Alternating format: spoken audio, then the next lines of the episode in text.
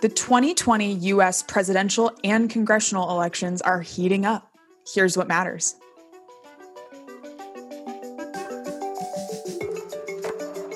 Live from our respective coronavirus social distancing outposts, I'm Lauren Goodwin. And I'm Robert Sarenbetz. And this is Market Matters from New York Life Investments. In this podcast, we, the strategists at New York Life Investments, will share insights from the multi asset solutions team.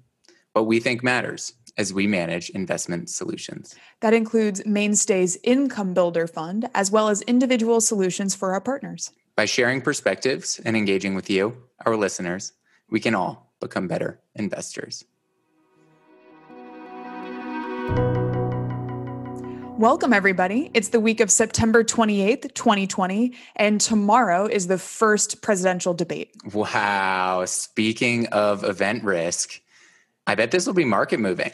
Well, maybe. Our research does show that volatility tends to pick up ahead of the election, and this may be the first time it gets real for investors as candidates share their policy ideas and agenda for the next four years.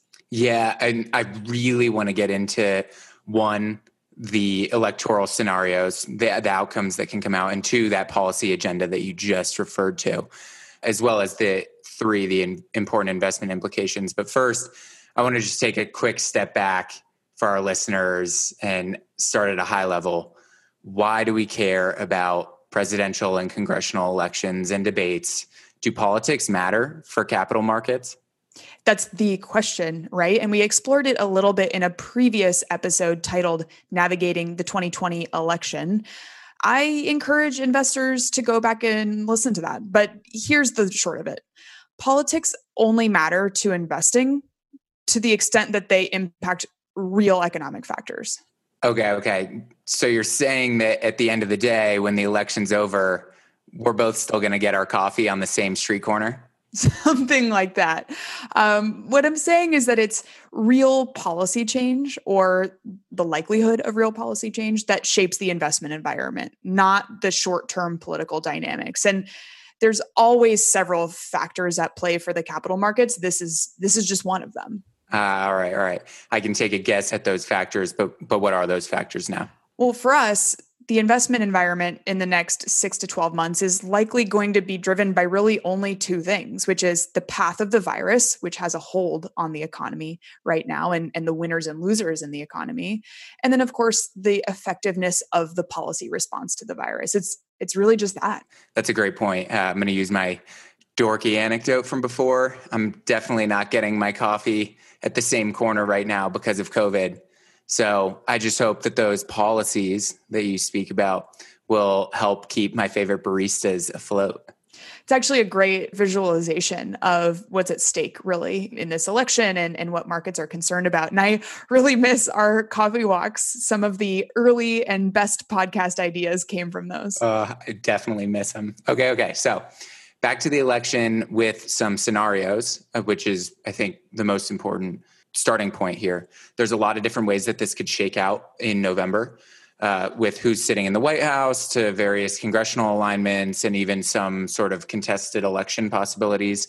What are your thoughts? Well, for a number of reasons, mainly, you know, current polling, which seats are up for grabs and which aren't, electoral maps, um, policy priorities, things like the pandemic and high unemployment.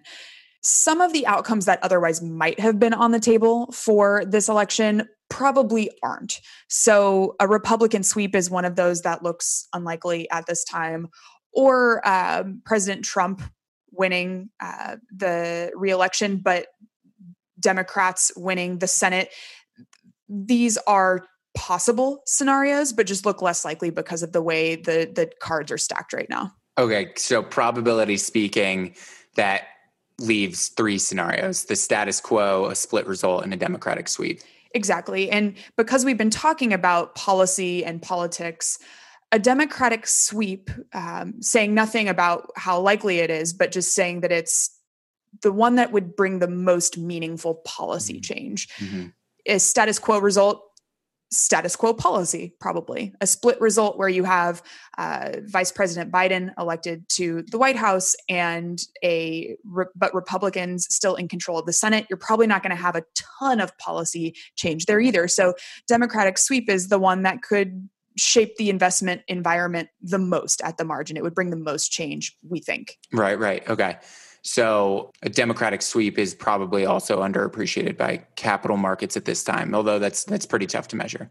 Yeah, it's tough to measure. I mean, Vice President Biden is leading in the polls at this moment, um, but a lot can happen in the next month, and betting markets have it a lot closer or a lot more narrow in in those considerations. And so if you then try to get more clues from things like asset prices or individual securities, uh, we really don't think that capital markets reflect this big possible policy change right now.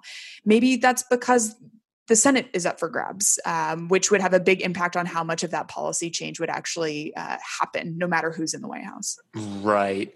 And so, you know, depending on how this all shakes out, there's really four policies and four investment strategies that I think are at a tipping point, uh, a critical point in a situation where, you know, because of a policy change, an unstoppable effect could take place.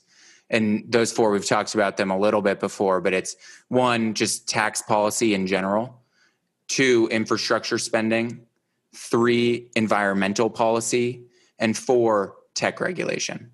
Oh, that's a that's a really good list because some of the ways that those policies would come about might be connected. Uh, but I see some investment ideas there, some portfolio pause material. So I like it. yeah, exactly.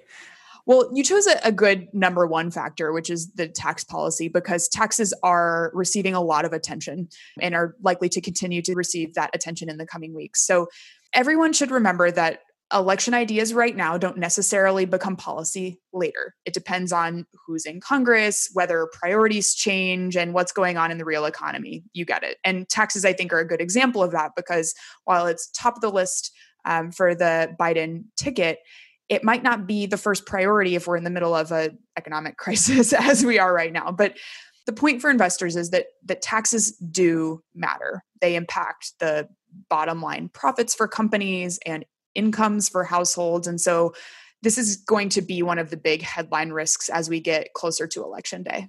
Yeah, a lot of headline risk for markets, but also tremendous opportunities, I think, for investors if it does come to the fore. Investors can always select investments that reduce capital gains tax burdens.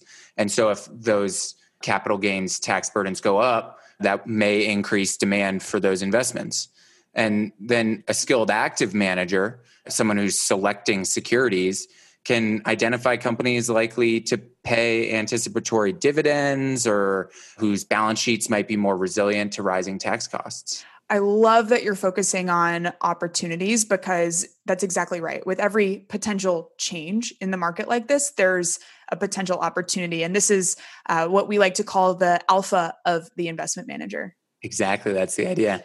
Well, income taxes, so thinking more on the individual side of taxes rather than the corporate side, those tend to be less important for the markets as a whole when you're talking about marginal changes like the ones on the table, but they can matter anywhere from not at all to a lot for individual families. And so when we talk about, you know, potential risks and opportunities, this is where working with a financial professional to identify the ways that those potential changes might impact your plan, your investment environment, that's really important. And so something that we're putting top of the list for for our clients right now to consider.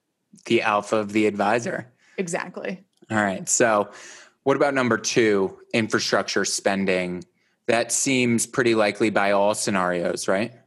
Yeah, so item number 2 government spending on infrastructure, as you're saying, is a bipartisan policy issue. But the direction taken, you know, exactly how money gets spent if an infrastructure bill is passed, has important implications for sector allocation. So, under a Republican led plan, for example, you'd likely have a little more support for oil and gas, which is just a sector that's struggled so much over the past couple of years.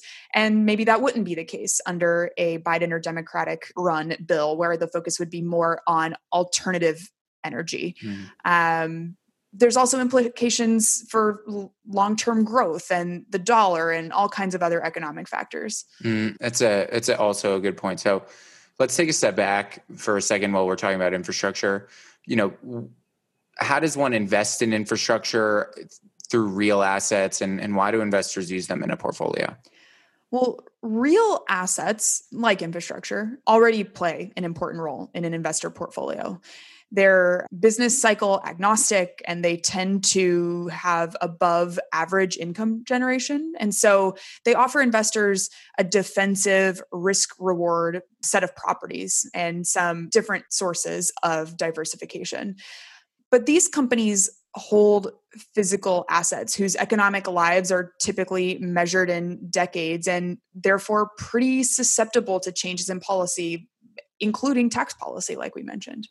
Okay. So the very nature of these investments, the, the real assets that make them attractive to some investors, can also make them directly tied to policy proposals like environmental policy. Right, exactly. That's and that's a good seg into item number three, which is environmental policy. So maybe you can just tie those together. Oh, okay. Yeah, yeah. So environmental policy not only impacts real assets, like we were just talking about, but also ESG focused investment strategies. Our third strategy, which we think is at a tipping point at this election. We spoke last week about the rising popularity of ESG investments and ESG focused strategies. And we think this trend will continue under any administration. But a progressive agenda would propel these strategies significantly forward. Right. And the, the shift in the regulatory environment, again, sort of linked to some of the things we've talked about already, um, would shift more away from carbon assets and towards cleaner sources of energy, which again has sector impacts for investors, um, has portfolio construction and impacts for investors, and probably um, useful to mention as well is that a, a Biden win could lower the risk of using ESG funds um, in 401k plans, which is a, an interesting proposal on the table and would increase demand for those strategies further, I would expect. Sure, yeah. Defined contribution plans or something like 401k retirement accounts, they have always dealt with a lot of regulation, and, and that regulatory pendulum tends to swing side to side more often than than other sorts of policies that we talk about. So, you know, that could be a reduced risk for for those people, but I think more importantly the takeaway here is that if the policy environment does shift in favor of a progressive agenda, companies who have taken the steps ahead of time to prepare for such changes you know like reducing their carbon footprint or, or implementing you know good policies within governance may be less susceptible to those regulatory environmental changes or carbon taxes and that would definitely benefit their bottom line yeah that's a, a really good point. and again i love that we're sort of highlighting some of the potential changes or challenges and matching them with opportunities because there's two sides to every coin and i think from an investment perspective that's super helpful to identify so now we've covered tax policy um, infrastructure spending and environmental policy, mm-hmm. which leaves us only one more of these really interesting investment ideas that you've identified, which is technology. What can you tell us about potential tech regulation? Tech regulation isn't new necessarily to this election. We've dealt with technology regulation before in the history of the country. And, you know, sometimes regulation can can be good for an industry or sector and, and sometimes it can slow down growth opportunities technology companies, in, in particular, what we're talking about here, make up a big portion of US large cap equity investors' portfolios, more so now than, than in prior periods of history. So it's a good thing, for one, because these tech companies have done really, really well, but they've also done well because of a lighter regulatory environment as well as technological change. And that lighter regulatory environment might have run its course it's something that investors should watch and should consider broadening exposures outside the US and the tech sector for that exact reason. I got you. So it's it's almost a double whammy. The importance of these companies to the US economy and to US markets coupled with this helpful regulatory environment up to date could mean that that these companies are at risk which given high levels of uncertainty has really important implications for investors. I think the bottom line again considering the challenges and potential opportunities that come from those challenges is that investors should be patient and stick to their strategic goals when considering the election because again for every challenge there's an opportunity and more than likely when you're thinking in terms of three or five or 10 year time horizons, you might not want to make big changes based on volatility or based on fear. Coming up this week, we've already said it, it's the presidential debate. And while it's uncertain that it will be a market moving event, it's a great opportunity for investors to really understand the potential policy changes that might come um, from this election. And wow, it's going to be some interesting television for sure. Yeah, very interesting television. Uh, lot of lot of important policy topics for that are on the agenda for the debate but i'm mostly just looking forward to watching something on tv other than binge watching netflix but i think this genuinely might be a market moving event just given how tense and uncertain the environment is right now well, we will certainly be back to discuss what does or doesn't happen next week with more Market Matters. Let us know what matters to you in the meantime. Absolutely. If you have questions or topics of interest, reach out to us on social media. Yeah, that's right. You can send us your questions uh, or highlight what matters to you by finding us on LinkedIn. You can also follow our views at nylinvestments.com forward slash blog. And until then, I'm Robert Sarenbetz. And I'm Lauren Goodwin. We look forward to hearing from you.